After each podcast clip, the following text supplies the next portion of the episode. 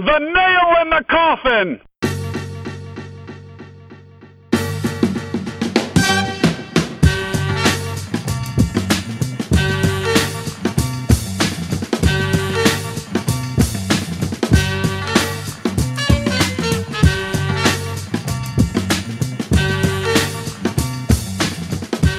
Welcome to the Nail in the Coffin. It's Thursday night. I'm Tom. He is Travis. Uh, Trav, we missed you on Tuesday. I was talking a little bit of Maction with uh, our old pal Jason Arkley from uh, the Athens Messenger, but uh, good to have you back in the saddle tonight. You got the uh, the car all squared away?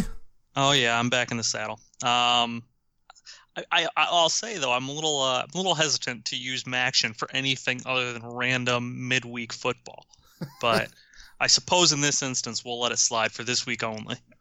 You know, they dabbled. I, I don't know if it was the league itself or it was uh, the the Hustle Belt website um, that covers the MAC, but they, they dabbled with some sort of variation on Maction for basketball, and it just did not catch on. So, uh, yeah, Maction is a year round phenomenon now, but uh, it's actually yeah going on now. I think they're about to get rolling with the fourth game of the day. Um, I peeked in a little bit this afternoon, and uh, it's been all chalk so far uh, today at the Q. But uh, I figured that uh, while uh, the MAC is taking over uh, Quicken Loans Arena, we got the Cavs out on the road for six, and had the first game last night. Did you stay up and watch the game in Denver? I did actually. I did. Um, I'm sort of living that bachelor life right now. I feel like I'm on summer break from college again, staying up late every night. um, but yeah, I figured what the hell I went for it.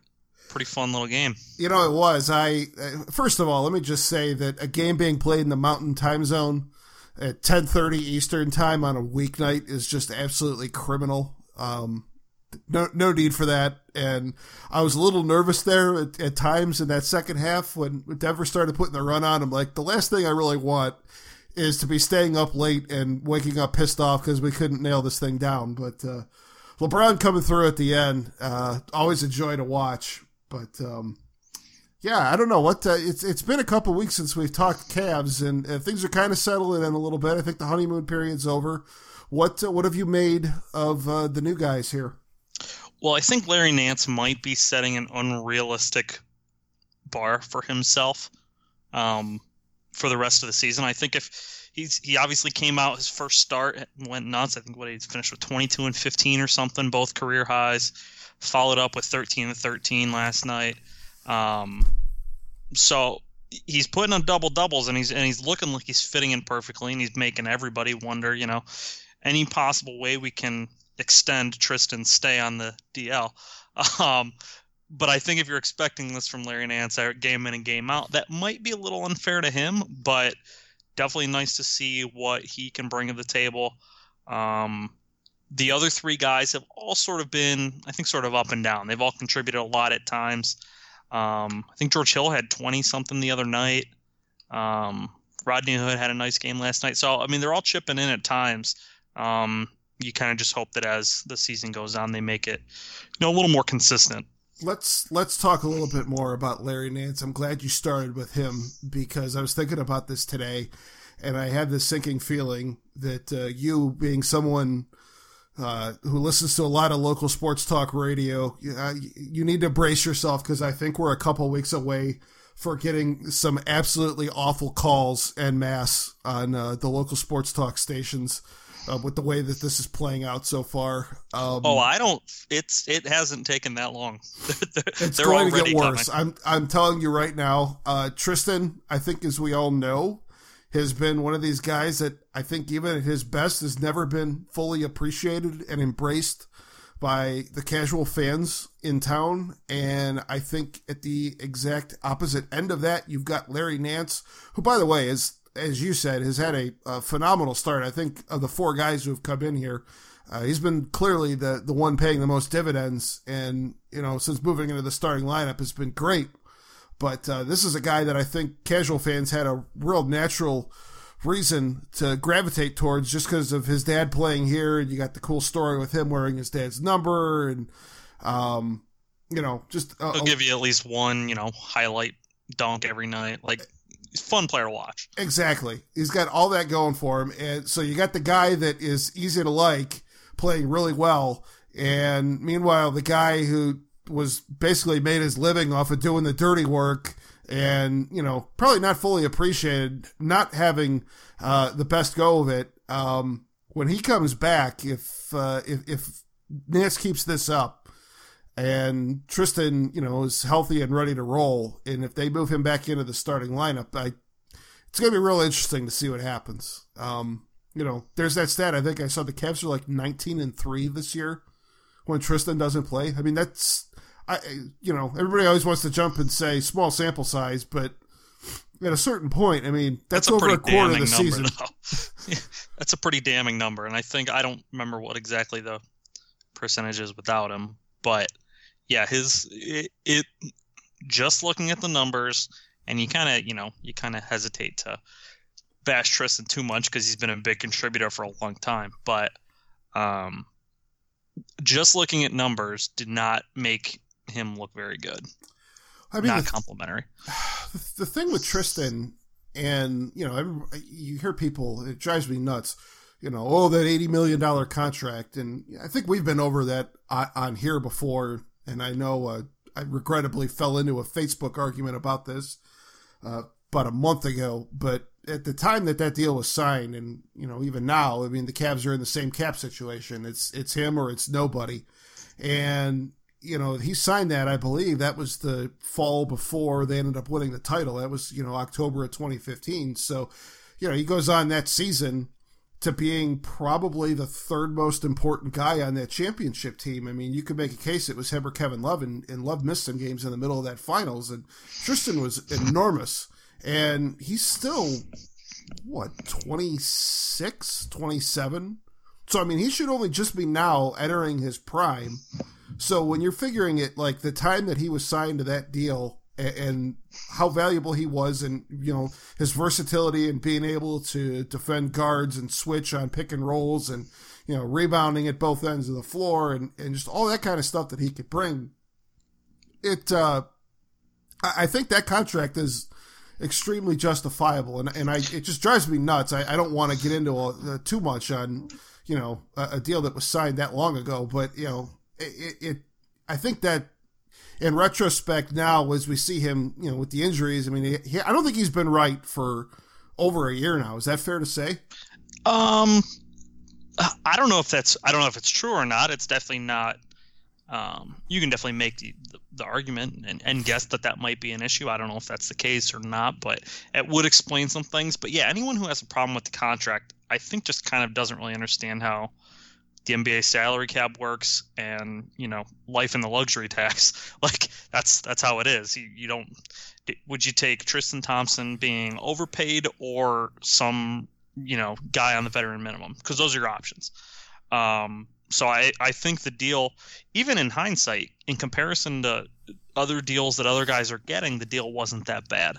So I think on the surface, people hear that number and they're like, really that much for Tristan Thompson? But in the grand scheme, I'm with you. I think it, it was it was the right decision to make, and the deal's not really as bad as people kind of tend to make it out to be. And it felt like it, the, the first half of last year, he looked real strong, but playing center all season and not really having a second viable big man for the majority of the year. Uh, it, it put a lot of wear on him last season, and we saw him break down towards the end of the year. And he had that long consecutive game streak finally come to an end. And, you know, he's been dinged up a few times. He missed a pretty significant number of games at the beginning of this year, and now he's out for a couple weeks again. And you just kind of hope that, you know, he heals up here and, and comes back refreshed and reloaded for the this you know final couple weeks of the regular season and into the playoffs. Because here's the thing: whether you know you you like watching Larry Nance more or you like watching Tristan Thompson more, if you want to see the Cavs, uh, well, okay, I'll just stop you right there. Nobody likes watching Tristan Thompson more, regardless of what he he may bring things on. You know, he may bring things that it, that Larry Nance doesn't do. Nobody likes watching him. Fair. Just the style that he plays is not a fun type of basketball to watch. Right. Well, if not, you if you think he should be starting or you think Nance should be starting, whoever, um, you, you, know, you, you want to go with in that debate. Uh, the fact of the matter is, you're going to need both of them playing at their best if you want to have any hope of doing anything in June. And, and I and I just I would encourage anybody who's you know following this team that uh, don't lose sight of that. You know, you could be pro Larry Nance and not have to be anti Tristan Thompson in the process. Oh yeah, I mean, Tristan Thompson's regardless of what you think the team looks like now, and if you think Larry Nance deserves some of his minutes, okay. Um, but there's definitely a place on the team for him, um, and he's a guy that I'm confident at some point you're going to be glad you have him. You know, I don't know when that'll be and what the context will be of it, but he's he's not you know he's not just some some schmuck that doesn't deserve to be on the floor. Um, I think it will be interesting to see sort of how the minutes get divvied up between the two of them um, going forward, and when he comes back, sort of see how he if his role has changed, how he reacclimates to that role. Back to back to Larry Nance. It's fascinating to me to see how seamlessly he's fit in with the starting lineup and just the impact that he has. And I don't know if you're watching the game last night on FSO or ESPN, but listening to Doris Burke and Chauncey Billups just talk about the game was on ESPN last night. It was. God damn it! Why don't you tell me these things? you pay attention to this. I just go to 1734 and I listen to Austin Carr stumble over uh, you know, wham with the right hand or whatever the hell oh, he's doing these days. Yes, yes, yes. They did a good job. Um, oh yeah, yeah. Throws the hammer down. Yeah, I know, I know. All right, all your I'm favorite angry, hits. But but no, I tell you what, the uh, the Dave Pasch, Doris Burke, and Chauncey Billups uh, booth last night on ESPN, I would not argue with. Uh, getting to hear them several more times. It was it was a nice combo, and just listening to the two analysts on that group talking about what Larry Nance was able to do and, and the impact that he has. Um, it was really interesting, and and you know he kind of brings a different dynamic to the Cavs lineup that you didn't really see before in terms of how defenses have to account for him. And uh, the, the term that I, I keep hearing all the basketball heads on, on Twitter using this year that I've, I've picked up this season I love so much, the gravity that he has on the floor in terms of how the defenders get drawn to him and they have to pay attention to him and it opens up lanes for other guys. Um, you know, I don't think it's an accident. Again, small sample size alert, but the, the net rating – for the Cavs right now when LeBron and Larry Nance share the floor is plus 21. So they're outscoring their opponents by 21 points per 100 possessions, which is freaking incredible. Um, you know, you can't keep that number up forever, but uh, it certainly speaks a lot to, you know, what those two guys can do together. And I think that's something that's really exciting to be uh, looking forward to here as we go along. Yeah, I mean, if if the guy that we've seen the last couple games is what you should expect on a night in night out basis, that's that's huge.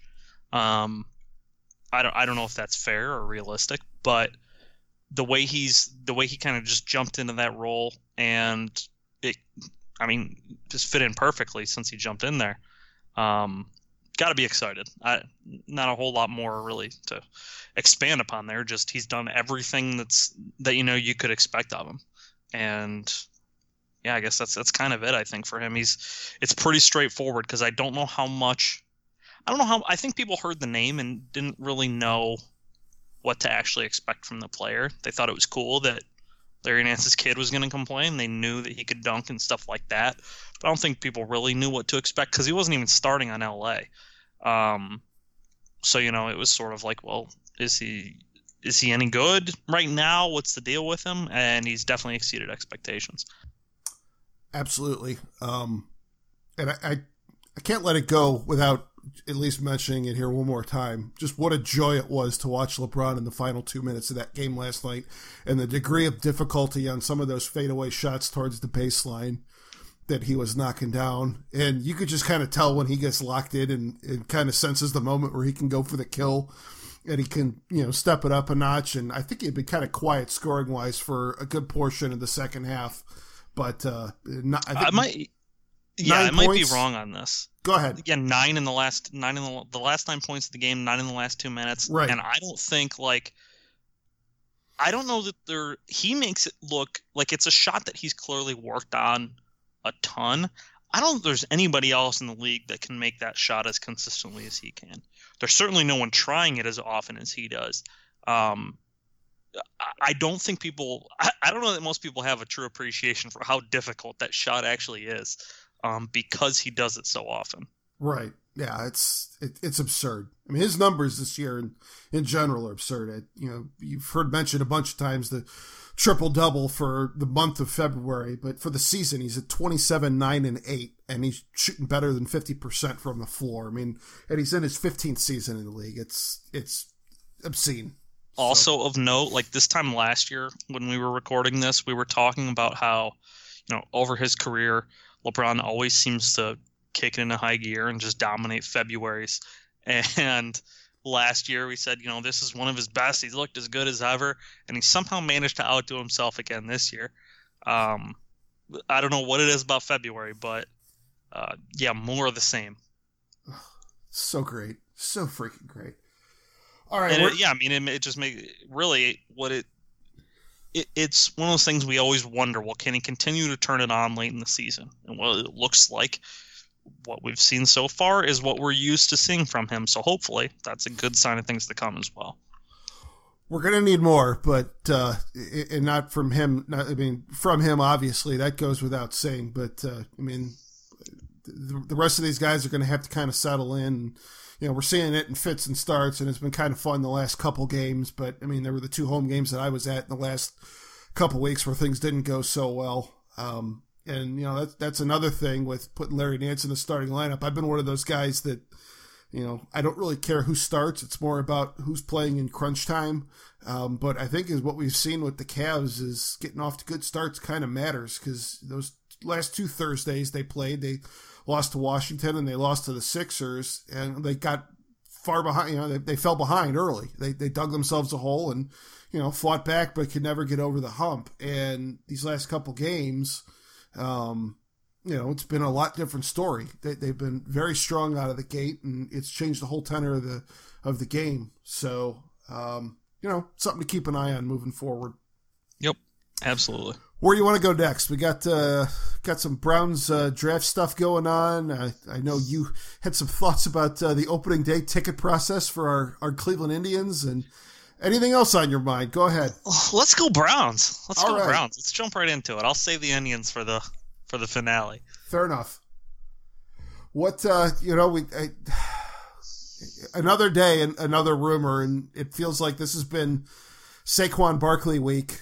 Um, you know, you, you we've got what four months between the end of the regular season and the start of the draft. So, I, I as I've said all along, if you just wait long enough, every player in uh, consideration at the top of the draft is going to be linked to the Browns at some point.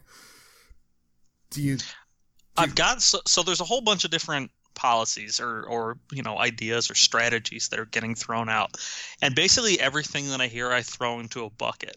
Either yes you can do that or no you can't do that.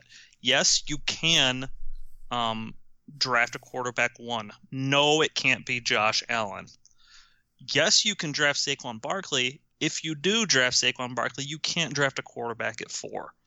Um, everybody's sort of all over the place in the hot topic lately since the combine because he went out and just killed it.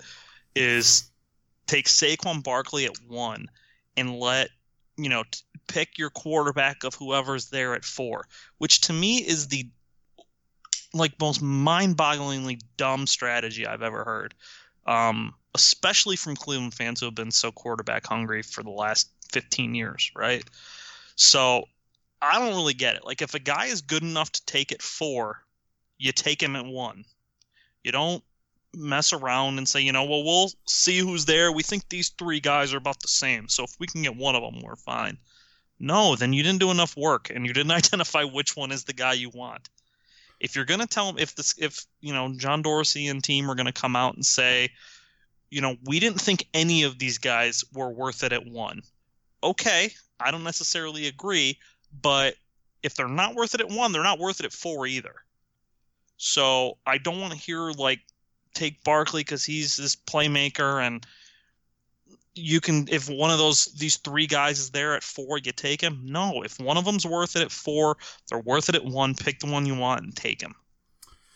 So I have two things about this that, that you better agree with me. I I agree with everything all right, you said. All right, go ahead. Um, but no, I just uh, to kind of build on what you're saying. There, there's two things I would say, and number one is I think it's dangerous to take every single rumor you hear as gospel. I mean, there are agents who are trying to push certain players. You've got media members who are repped by the same agency as certain players who have a financial reason to push certain players. You know, you have teams that have reasons to float things out there just to see what kind of a reaction it triggers from other teams. You know, if all of a sudden the Browns get linked to Josh Allen, is that going to suddenly make other teams think, wow, you know, we might have a real shot at Darnold or Rosen and get on the horn with the Giants, you know, at, at, at number two. Um, yeah, I, I think back to a story, I think it was on Grantland a few years ago or four Browns regimes ago. I've kind of lost count, but there was it was they all the, just blur together. It was the draft when the Browns front office had uh, Joe Banner and Lombardi and all those guys, and they ended up drafting Barkevious Mingo. And yes, and and Chuck Klosterman was embedded with the front office on the day of round one of the draft and got to follow him along up until like things actually got interesting and then they locked him out of the room and the story just fell off a cliff. But what was hilarious through like the first two thirds of the day was these guys are reading the same websites and watching the same shows that all of us schmoes are using to keep up with all the, you know, what's going on in the league. So I think there's like a real thing with teams floating bullshit stories out there to the media and and kind of playing chess in in that manner. So yeah, I mean they have to because I don't I know think, that they're not leaking things to each other. Right, exactly. And and the other thing with this is I think if you're the Browns, you're especially incentivized to do that because you've got that fourth pick as well. You know, you, you have a reason to kind of muddy the waters up ahead of that pick. And, you know, maybe you don't care as much. If they just had number one, maybe you don't go through quite as much of this because nobody's going to be able to leapfrog yet one. But you could be trying to set things up to, to break a certain way at four. And, you know, I, I know it's crazy to ever give the Browns credit for anything, but I will say, I think to this point, if they have a definitive plan in mind for what they want to do at the top of the draft, I think they've done a pretty good job of concealing that and throwing out enough misdirections and not tipping their hand. I think like in years past when you're not when the Browns haven't been number one, right? It's always just kind of been the to- the topic is always seems to be well they're not going to be able to get this quarterback. Should they stay where they're at, which is usually somewhere from you know four to eight, um, or should they trade down, get more picks? And uh, historically, they've always sort of traded down, right? And that's sort of just been the way that they've gone about it last year they had the number one pick, and I'm not sure why exactly, um, but it, everybody seemed to agree none of these quarterbacks were worth taking number one.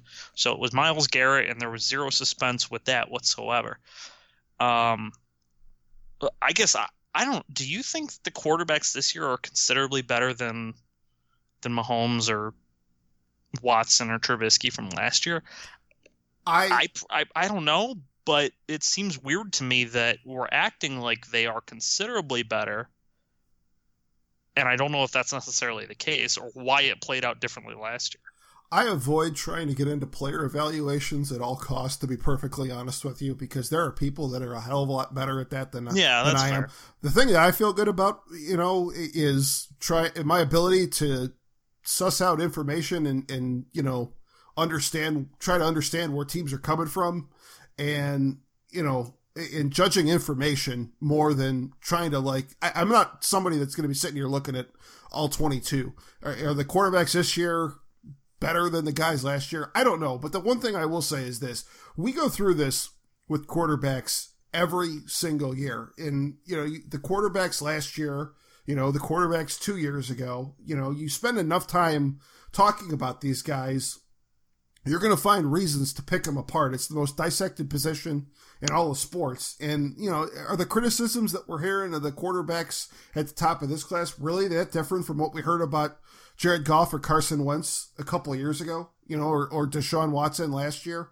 Um, you know, the Brown. It, well, here's my, here's my point though. We, we right now there's four quarterbacks that are all widely rumored to be in the discussion to be the number one pick this year. Four of them. Yep. Last year, none. Like it wasn't even a topic. No one was projecting that maybe the Browns will take one of these quarterbacks. Right. Like are like the, that to me tells me that there should be a huge gap between the evaluations of these guys and the guys from last year. And I just don't. I, I have a hard time buying that. I don't know.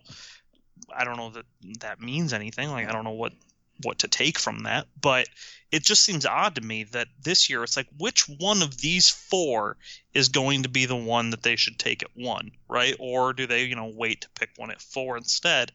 Last year, no one was even like mentioning the idea.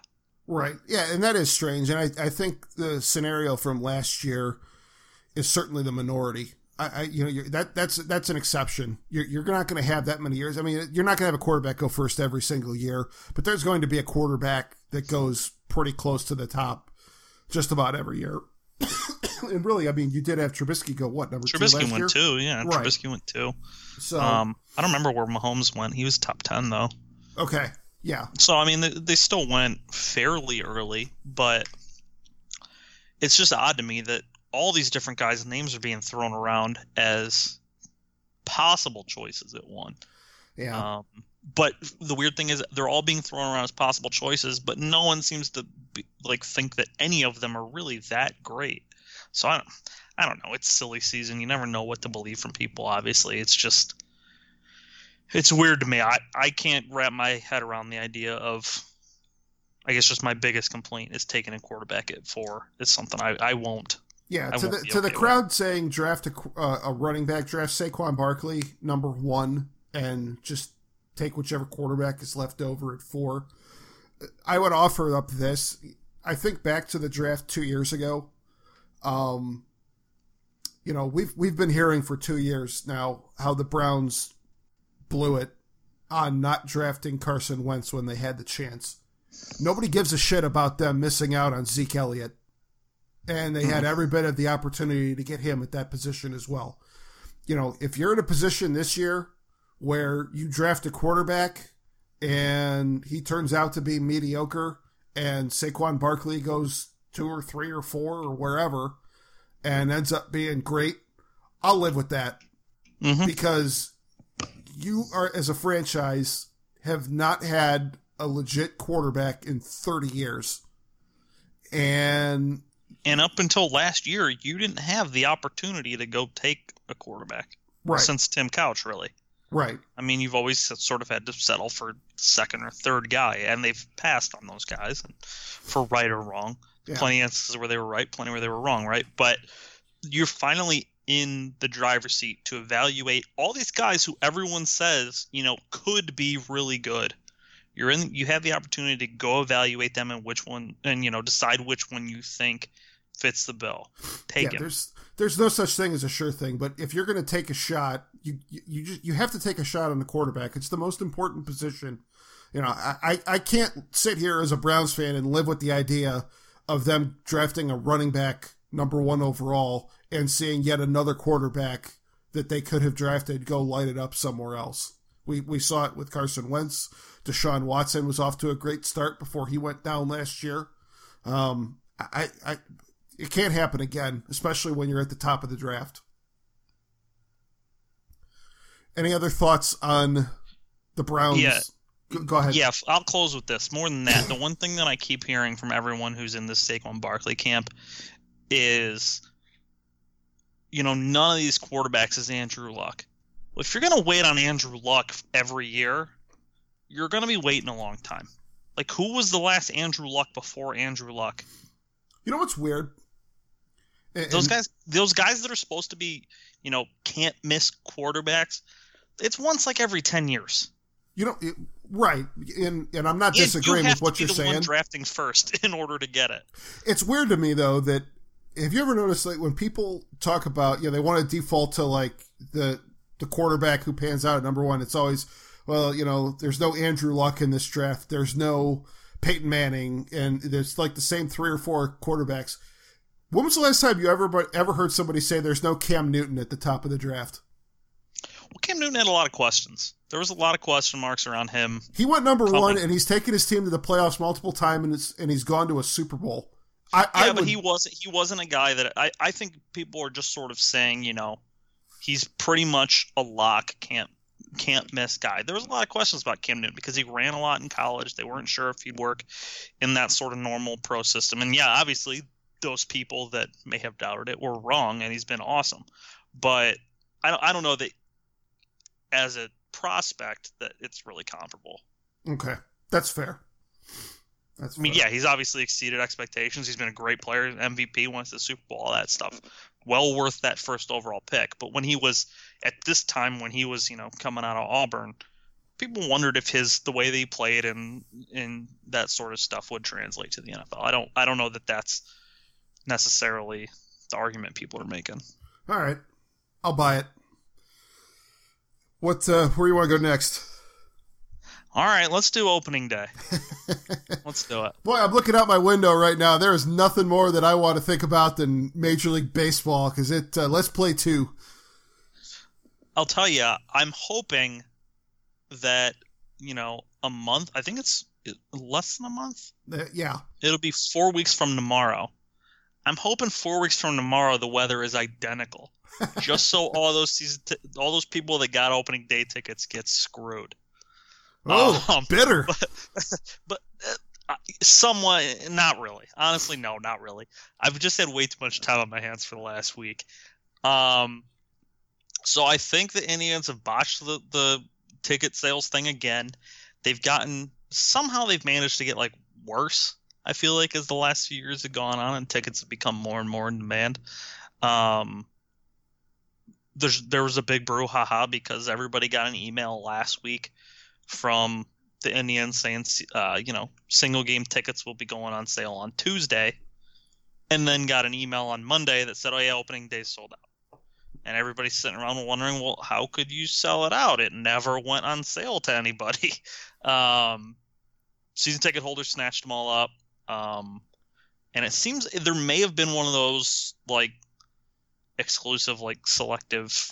A few people got uh, an access code or something to go get tickets. Um, that happened on Monday, and that was when it officially sold out. But um, I don't know. There's an issue with me.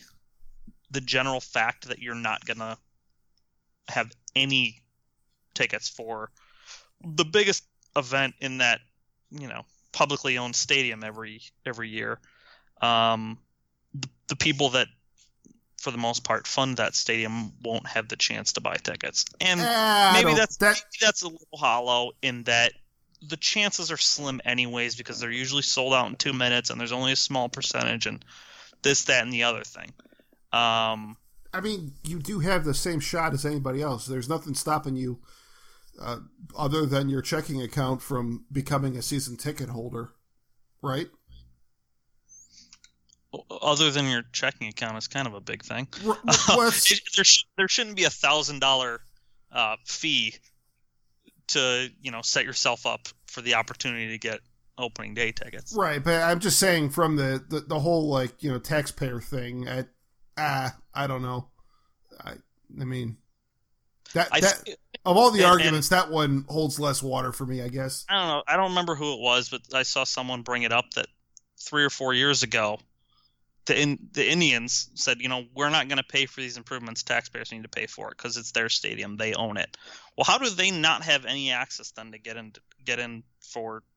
Let's call it what it is. It's the single biggest event in that stadium every year. No, the Indians that actually uh, uh no, because they almost entirely funded the renovations with their their concessions vendor, and there there was compared to the other stadiums in town that have undergone renovations, they had far, far less public money than the other ones did.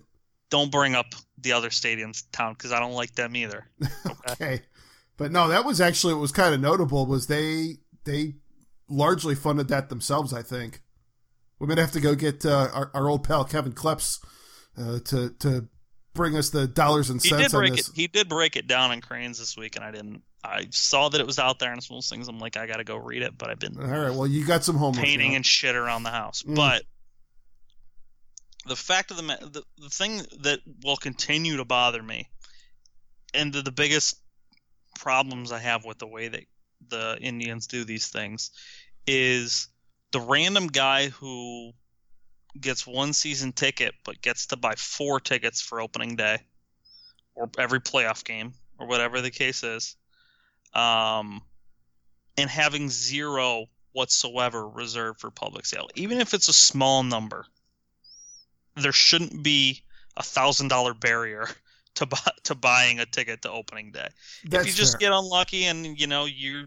you don't you aren't able to get them in time because you know, ever, all those other people got them before you, whatever. Okay, that's fine. And maybe that's a little bit disingenuous because those the people that don't get them under that model are, you know, it's if there's whatever percentage, it's still probably 99% of those people still don't get them, right?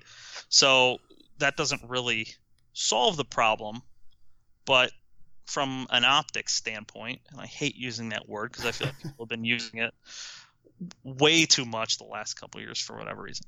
Um, but from that standpoint, I just think it's kind of bad luck. It doesn't, you know, it it make it makes it look. I don't know. It looks shitty on their part. I, I am shocked that they didn't just set aside, even if it was a thousand tickets. Just, I mean, hey, you know, nobody even has to know the exact number that they yeah, set aside. all you have to do is say, yeah, exactly. That's sort of my point. Hey, like, a limited number of tickets are going to be on sale to the public on they sell Monday out three minutes. No one really cares or knows how yeah. many there. It's like, well, that sucks. I didn't, I didn't get through in time, you know. But you don't know how many were even at least. But everyone is coming. Yeah, and people will bitch about it. That, that's the other thing, and that's sort of where maybe I'm a little bit over dramatic about it. Is that people are going to bitch either way if you put public sale tickets on and every person that you know their computer froze up and they you know they were on there at 10 o'clock and i still didn't get any they're gonna bitch too. People are gonna bitch no matter what. It doesn't really matter. Um, so maybe i don't know maybe it's really not all that bad. I just think if you can say hey we put some on sale to the public. Well the other thing about this that just kind of fascinates me is the disproportionate level of interest and demand around that game. I understand. I mean, it's it's the opening, the opener. It's it's opening day. It's an unofficial holiday around town, and gives people an excuse to day drink on a weekday, and that's all great. But I've been to a bunch of these things. You're really selling day drinking short there, my man. I'm not I'm not gonna lie to you. You're really kind of poo pooing over the uh, you can take a day off of work and drink. Uh, you know what? Uh, that's that's true, but you know, next next Thursday you could be taking a day off of work and settling up and uh, heading on down to your favorite bar and watching some March Madness. You know, yeah, but it's not. Well, yeah, I guess that, that's socially acceptable, right? You know, there's there's other reasons to go day drinking and mixing in some sports. One of my favorite days of the year is taking the Friday of uh, the Bridgestone Invitational down at Firestone and uh, hanging out on uh, the 16th hole down there with a, a brouhaha in my hand. So there you go. But the weather yeah. sucks on opening day. Like, let's not lose sight of that. I, the last one I went to, they delayed first pitch by I think two and a half hours or something like that. And once they finally did start playing, it was still miserable. And there was that game, I think, what was it, two years ago, where they let everybody into the stadium and delayed it for a couple hours before they just called the game. Was wasn't that because you weren't you at that one? I feel like they didn't delay it; they canceled it before I don't know if they started letting people in. They never delayed it though. They just canceled it. Okay. Um, but yeah, they may have opened the gates and then decided they were going to cancel. I don't know. I wasn't there yet. Um, but you that may taking the day off though. That's what it was. Yeah, yeah. I was yeah I was hanging out at a buddy's apartment right there, having some drinks before the game. When I found out that they canceled, and I was a little bit salty, a lot bit salty about that. um, but last year the weather was pretty nice. It was windy, it was chilly, but it wasn't terrible. I've been way worse outdoor sporting events. Um, I, I know that I had a better opening day experience last year than your old man, um, but but that's I don't know. The, and they pushed it back a week. This year, it's not. They're not opening day at home, which I've always thought it was kind of weird. Like it feels like they make the home opener a big deal, but the season's been going on for a week at that point in right. some cases. Well, this year they're uh, starting the Major League Baseball season in late March to try to build in some extra off days during the season. And about the only thing dumber than playing baseball in Cleveland in the first week of April is trying to play baseball in Cleveland in the last week of March. So, uh, yeah, they probably just need to, you know, maybe cut the schedule back like six games. Uh, if you if you want to force some extra days off in there, but um, I don't I don't expect them to leave money on the table, obviously. No. Um. So I don't know. I guess there's just parts of it that I think don't don't feel great, and and it's weird that I like I said I've just had way too much time on my hands because I don't I was probably was not going to go. I don't know that I was even going to try to buy tickets on the public sale anyways. Um, but having the decision made for you, having it made for me, I did not care for. Fair enough. Um, so I don't know. I don't know if the Indians, truthfully, the Indians probably don't really care what the you know what me random guy who doesn't buy season tickets has to say. Um, but I probably went to 15 ish games last year. Um, and truthfully, the biggest reason I don't buy season tickets is because I can't tell you when I'm going to be able to go and when I'm not. Like last year, of the of the 12 to 15 games I went to, probably 85, probably all but one or two, I decided the day of. Like, okay, I'm free. Let's go catch a game tonight. You know, it's I I, I can't block out, especially weekdays and stuff. Like I can't block out that sort of time to go down there and go to games, which There's... is a bummer. I would love to be able to, but I can't buy 20 I can't commit myself to 20 games and know that I'm going to be able to go to them. And the resale market for tickets is terrible. So if you buy 20 games, you better go to all 20 games or you're taking a bath. I was going to say it. Uh, the spur of the moment decision, day of the game, deciding to go. It uh, adds a layer of fun to it. it uh, the the impulse buy on a, on a baseball game. I remember one of my uh, regrets from last season was the I think it was the last game in the big winning streak that Thursday night. I went to that one. You were at awesome. that one. I I tried and I think it sold out and um yeah, I mean that that was probably the, the, the best night of the whole year to be down at the park with the way Oh, it's fantastic. All the circumstances and the way that game ended. Yeah, it's Yeah, that and outside of the playoff games, obviously that one was amazing. Opening day was awesome. You had a walk off from Brantley.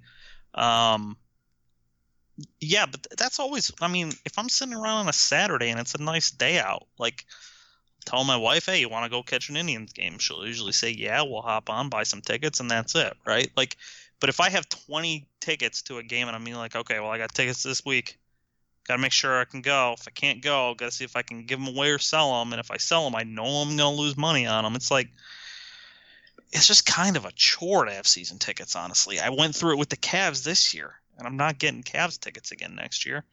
Um, so I, I don't know. I guess certain people it works for them. For me, it's just not. It's just not a model I can I can get with, unfortunately. And and unfortunately, that means I can't buy opening day tickets because I'm not spending 200 bucks for standing room only or whatever ungodly number it's up to. Well, the silver lining with you with the Cavs is you know that even if you don't get season tickets ever again, your name is in the rafters in the middle layer of the championship banner from 2016, which I it think is. is one of the coolest fan perks I've ever heard of. It is pretty legitimate. It's pretty cool. I'm not gonna lie. Yeah. All right, my man. Uh, I think that's a good place to stop. What do you say? You got nothing else? I figured I, I you, don't. Got, I you got like a wild card in there for me. No, you know it. Uh, all right. All right. I, I, don't think I do. Um, what what uh, what do you got? Any any wild cards of your own there? Dude, my I'm no, I'm losing my mind out here. I'm spending all day painting and doing garbage on this house. It's the worst. Well, it's the worst. I don't gotta, know why anybody ever buys houses. You got to put on the uh, the TV in the background. You got championship week going on. There's gonna be all sorts of games tomorrow at every major conference other than the Big Ten. Yeah, buckle in. See who. Oh, never mind. They finished last week. idiots. That actually ended up they being got, a good tournament. Not not it so was much a good for... tournament, but Jim Delany's got to be sitting there right now, like, why the hell did we move it up a week just to play in Madison Square Garden? I don't think you'll be seeing that happen again anytime soon. Do you think? Here's a. Do you think it will have any impact on the selection committee? That's a good question. Do you think um, just perception for you know this team hasn't played in a week? The last time we saw them was this.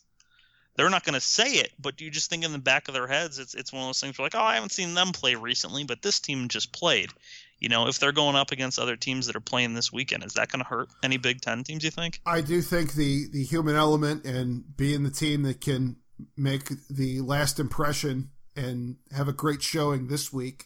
If there are two teams, you know, one of them playing this weekend and you know a Big Ten team that hasn't played in over a week, you're putting them side by side. Yeah, I, I think there's something to that.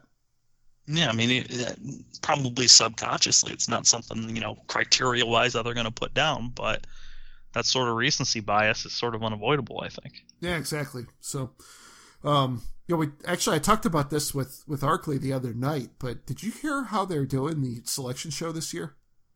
Yeah, they're just releasing every team right off the bat and then breaking down the bracket.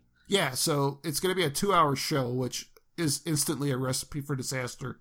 And in the first 10 minutes, they're going to have all 68 teams that are in being revealed. And then over the course of, I think, the next hour, they're going to show the actual matchups, like who's playing who and what region and where they're going for the first round and stuff like that. So I don't know why they need to overcomplicate this thing. And you can almost guarantee that somebody's going to leak a bracket out somewhere online before it ends up getting on television anyway. So I don't know. The whole thing is just kind of a silly, silly show at this point.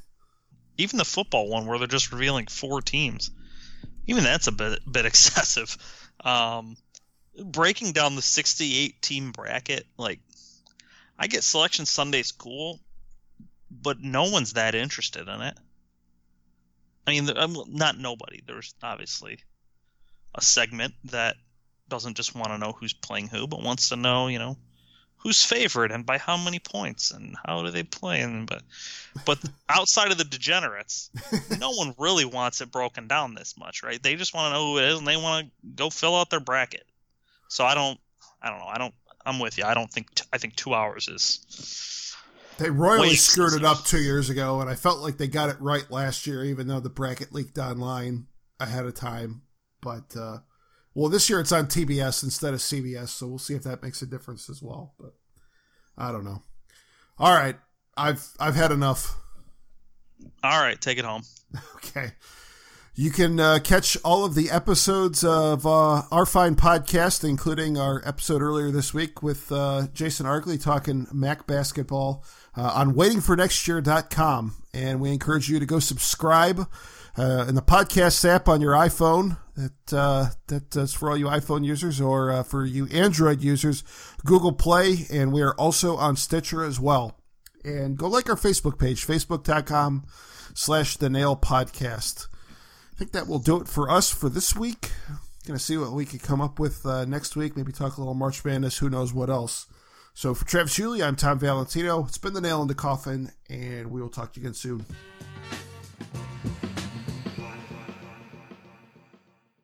Have you ever wanted to know how to win a Formula One Grand Prix? I mean, really know. Know about the driver tactics from the cockpit, the strategy calls from the pit wall, and even the mind games in the paddock. There's a lot more that goes into winning a Grand Prix than just 90 minutes of racing. So every week on the F1 Strategy Report, we're taking a deep dive into the decisions that shape every result. Hey there, my name is Michael Lamonato, and every week I'm joined by an expert guest from the paddock to talk through the big calls that won the race and the missteps that resulted in bitter defeat. Before every race, we'll look back at the previous year's result and consult the current form guide, and we'll be in your feed after every Grand Prix dissecting the outcome and what it means for the championship. So, for your regular hit of Formula One analysis, subscribe to the F1 Strategy Report wherever you get your favourite podcasts. The Strategy Report is a Beer podcast on the Evergreen Podcasts Network. My name's Michael Lamonato, and I'll catch you after the checkered flag.